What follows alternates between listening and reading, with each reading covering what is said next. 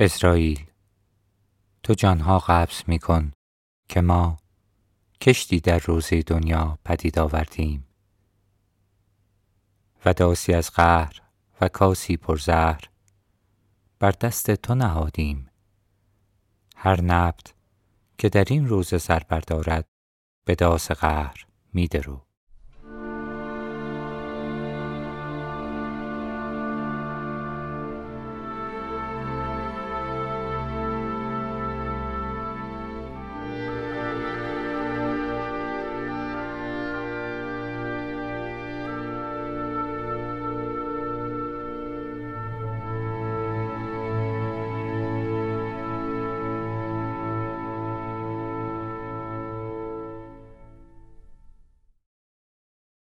کت خدا می گفت بلیت مرگ دو سفر است. سفر اول سفر سغراست. سفر روح به گذشته به خاطرات عالم جسم به زمان ارتکاب گناهان. با ترکه چوب می‌زد روی خاک. سفر سغرا گشت گذار نیست. حکمتش اینه که روح قبل از سفر آخرت گناهاشو به یاد بیاره. به سینه میکوبید. اینجا تنور جهنم یا ارحم الراحمین. بغز می کرد الهی کس به مرگ مفاجات نره از دنیا. می گفت قبل از هر مرگی این سفر سغرا هست الا مرگ مفاجات که روح بلاد رنگ احضار میشه. حالا رسیدم ته خط. فاصله مرگ با من به همین اندازه است که بین صندلی ماست. این تپانچه که دست توست جعبه چوبی داشت بالای گنجه جبار زیر مخمل سبزی بود. دستم نمی رسید. زیر پام چارپایه میگذاشتم. داخل جعبه بوی خاک می‌داد.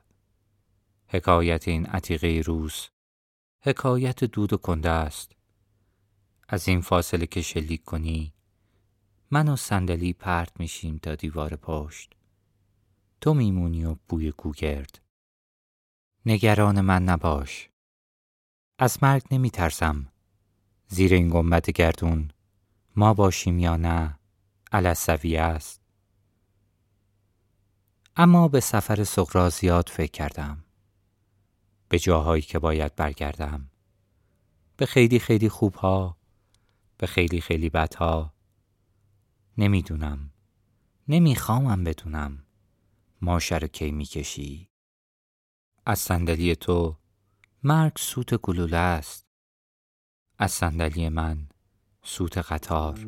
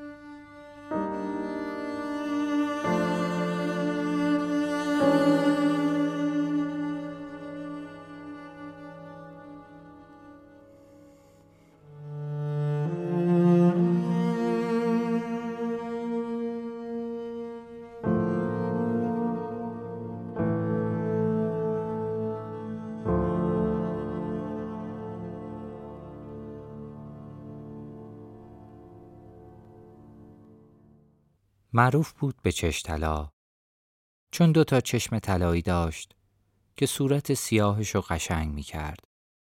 من پسر بچه گناهکار بودم. خیالاتی می شدم. چشم که می بستم چشتلا از ته مرداب نزدیک می شد.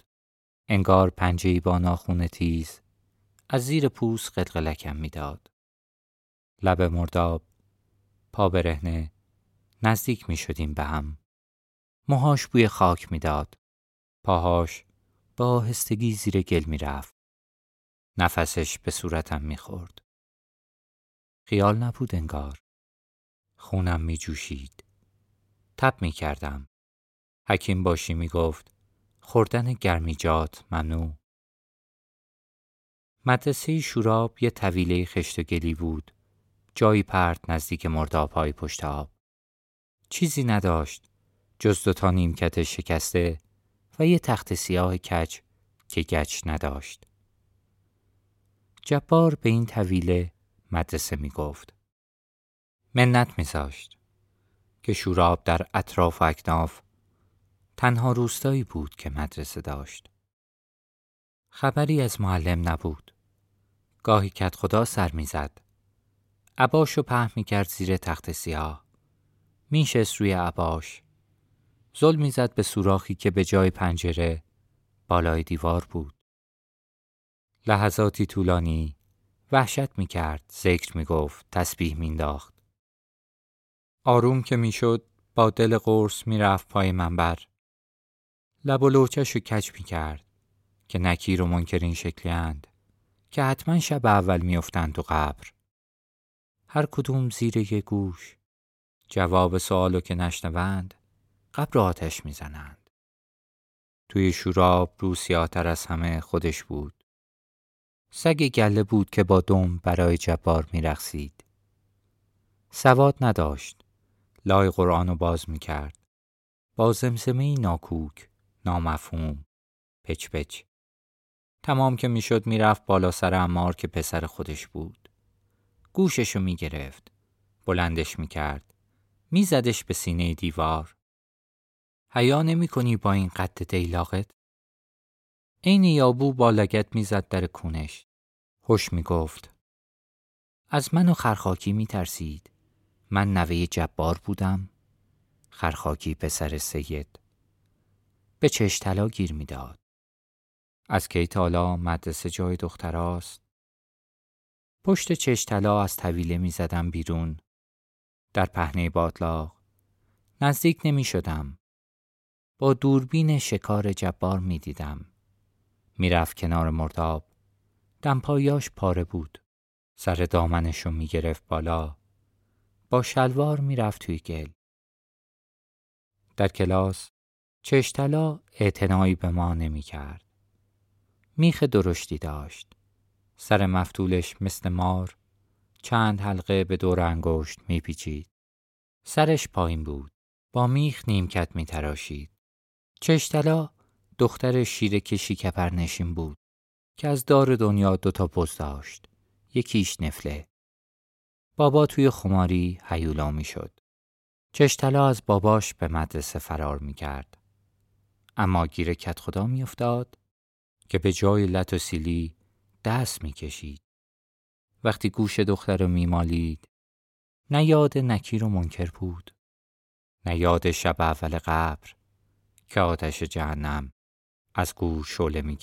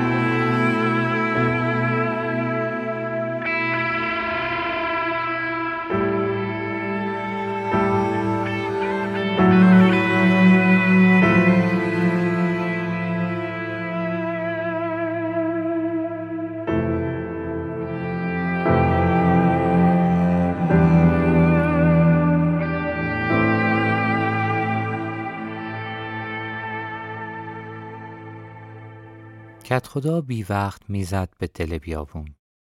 با یه بیل روی دوش. می‌رفتیم دنبالش. می‌رسید به کهوری خشک. جایی پرد خارج از راه عبور. کتشو مینداخت پای درخت. آستینشو بالا می‌کشید. چه رگای برجسته ای که با فشار به دسته بیل چنگ مینداخت. از دور میپاییدیم. کت خدا و کپه کپه خاک برمی داشت. اطراف چالهی که می‌کند تپه ای از خاک تلمبار بود. بعد از نماز غروب بیلو میگذاشت زمین دعا می‌کرد. چند بار محکم با دو دست به فرق سرش می‌زد. بعد می‌رفت تو چالهی که کنده بود. نصف شب برمیگشت. دست خالی. گنج پیدا نکرده بود. قبری کنده بود به قامت خودش. کف قبر قرآن گذاشته بود. هر غروب سر می‌زد. فانوس و میگذاش روی کپه خاک. کتش کنار فانوس. می‌رفت تو چاله. وقتی کت خدا نبود می‌رفتیم زیر کهور خشک به نوبت دراز می شدیم کف قبر. خرخاکی از نکیر و منکر می ترسید. هنوز باش به قبر نرسیده می پرید بیرون. من حسی از مرگ نداشتم. داخل زمین احساس امنیت و راحتی می کردم. گور هر روز عمیقتر و خنکتر می شد. کت خدا هر بار که سر می‌زد چند بیل خاک بیشتر برمی داشت. روز انتقام زل آفتاب با خرخاکی زدیم به بیابون. با داس و تبر. افتادیم به جون کهور خشک که روی قبل سایه مینداخت. شاخاشو زدیم. هیما رو ریختیم تو چاله قبر. غروب به صحرا دوربین کشیدیم. کت خدا که از دور پیدا شد با کبریت به چوب ریزه ها آتش انداختیم. خرخاکی از کنار جاده لاستیک پاره آورده بود. انداختیم توی قبر. رفتیم دورتر. پشت بوتهی بلند. منتظر کت خدا. که هنوز خبر نداشت. دودی که گردباد کردار با آسمون کویر میپیچید از آتش قبرش بود. وقتی رسید با دو زانو شکست روی زمین. ماتش برد. با آتشی که از گور شله می‌کشید. با این شرارت به مالی خولیای مرگش دامن زدیم. می‌گفتند میشینه گوشه اتاق بی خوراک و بی حواس. سمون بکم زل می‌زنه به دیوار. خرخاکی می‌گفت طوفان زلفقار آه کت خدا بود که شورابو گرفت. خرخاکی شده بود دلغک کلاس. مثل کت خدا مقابل ما چارزانو میشست روی زمین. با صدای عدادار می گفت سفر سقرا که نورانی باشه سفر کبرا نور علا نوره چشتلا نمی خندید سرشو می گرفت پایین. زل می زد به میخ. از میخ هم کاری ساخته نبود. خرخاکی تکرار می کرد هر بار با ادای بیشتر. تا خنده از گلوی چشتلا در رفت لجباز بود. مقاومت می کرد. اخ بالای سکه های طلا باز و بسته می شد. علی خرخاکی میمونتر تا چشتلا چشم از میخ بر می داشت. اخ می رفت. لبخند نامری روی لپاش می نشست.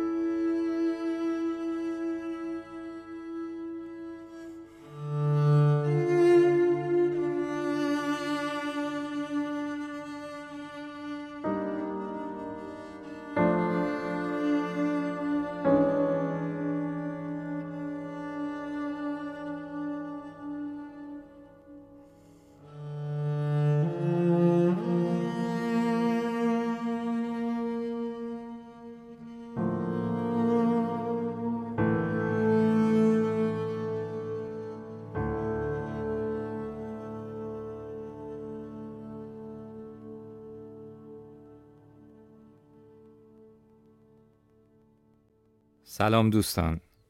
من مهراد بزگر هستم. خوشحالم که زندم و دارم فصل دوم رمانم متوری رو منتشر می‌کنم. روزگار واقعا یه جوری دیگه داره بد عهدی می‌کنه که آدم اصلا باید رمان نوشتن و اینها رو فراموش کنه چون خب نوشتن رمان یک یه فرایندیه یعنی یه کار خیلی مستمریه. گاهی دو سال سه سال طول می‌کشه. احتیاج به زمان داره. و شرایط اما از اون طرف یه جوریه که واقعا آدم نمی‌تونه به دو سه سال آیندهش حتی فکر کنه به اینکه زنده است. به حال از شما ممنونم که توی این روزگار پلید و خبیس پای قصه من نشستید. واقعا از شما ممنونم. خیلی به من محبت داشتید و سپاسگزارم از همتون که به هر شکلی که تونستید از من حمایت کردید. واقعا از ته قلب متشکرم. برای من پناه بردن به تخیل واقعا یه جور روان درمانیه یعنی اینکه میرم پایین میشینم داستان می‌نویسم. گفتم پایین دیگه مجبورم اینم بگم بهتون. از دهنم در رفت. من آپارتمانی که دارم طبقه پایینش یه انباری داره یه اتاقکیه که میرم اونجا می نویسم داستانمو به خاطرم بهش میگم پایین. اینو می‌خواستم بگم که این پناه بردن به تخیل و فرار از این واقعیت ترسناکی که توش هستیم خودش یک کار خیلی ارزشمندیه. و فقط این کار مختص مثلا یک نویسنده نیست. شما همین که دارید این داستان رو گوش می‌دید و توی ذهنتون تخیل می‌کنید مالک اون خیال شما هستید. یعنی خودتون دارید خیال پردازی می‌کنید وقتی یک داستان میشنوید. اصلا حتی ممکنه چیزی که توی تصور شما شکل می‌گیره کاملا متفاوت باشه از اون چیزی که مثلا توی تصور من به عنوان نویسنده شکل گرفته. اینه که به نظرم هم نوشتن داستان هم گوش دادن داستان هم خوندن داستان پناه بردن به تخیل واقعا تو این روزا یک داروی خیلی مؤثر و شگفتآوره که ما عمدتا هم فراموشش کردیم. یعنی خیال های ما دیگه مگه جاهایی فقط آزاد بشن که ما کلا خوابیم و دیگه هیچ کنترلی روی خودمون نداریم اونجا. نمی‌دونم چرا انقدر ما به واقعیت چسبیدیم. خلاصه این داستان هم نوشتنش خیلی کار خوبیه برای خیال پردازی هم شنیدنش یا خوندنش. دم شما گرم که پای قصه من میشینید. ممنونم از همتون. واقعا عضو می‌خوام از تأخیری که توی انتشار اپیزودهای داستان دارم. انگار دچار یک وسواس بیمارگونه شدم که جمله ها رو به اون بهترین شکلی که ازم برمیاد بنویسم. می‌دونم این کار آسیب می‌زنه به خاطر اینکه شنیدن یه اثری که یه مقدار ویژگی های رومانو داره از خوندنش خیلی سخت داره خب من از اون طرف ولی سعی کردم که هم اپیزودها رو خیلی کوتاه کوتاه منتشر کنم. فقط به اندازه یک چند دقیقه که بتونه امکان تخیل و بقول معروف برای شنونده ایجاد کنه. باز از اون طرف توی معماری در واقع داستانم دارم سعی می‌کنم که اپیزودها به صورت خودمختار هم قابلیت شنیداری داشته باشن. حداقل برای همین چند دقیقه کوتاهی که خونده میشن. توی این فصل دوم زبان کاری یه مقدار عوض کردم فضای داستان پردازی عوض کردم. احساس کردم که شاید برای ادامه کار لازم باشه یک تغییرات جزئی رو بدم. در هر صورت خیلی ممنونم از شما. باز هم تشکر می‌کنم ازتون. موسیقی این قسمت رو توی صفحه پادکستم معرفی کردم. براتون بهترین ها رو آرزو می‌کنم. این روزها خیلی مراقب خودتون باشید. خدا نگهدارتون.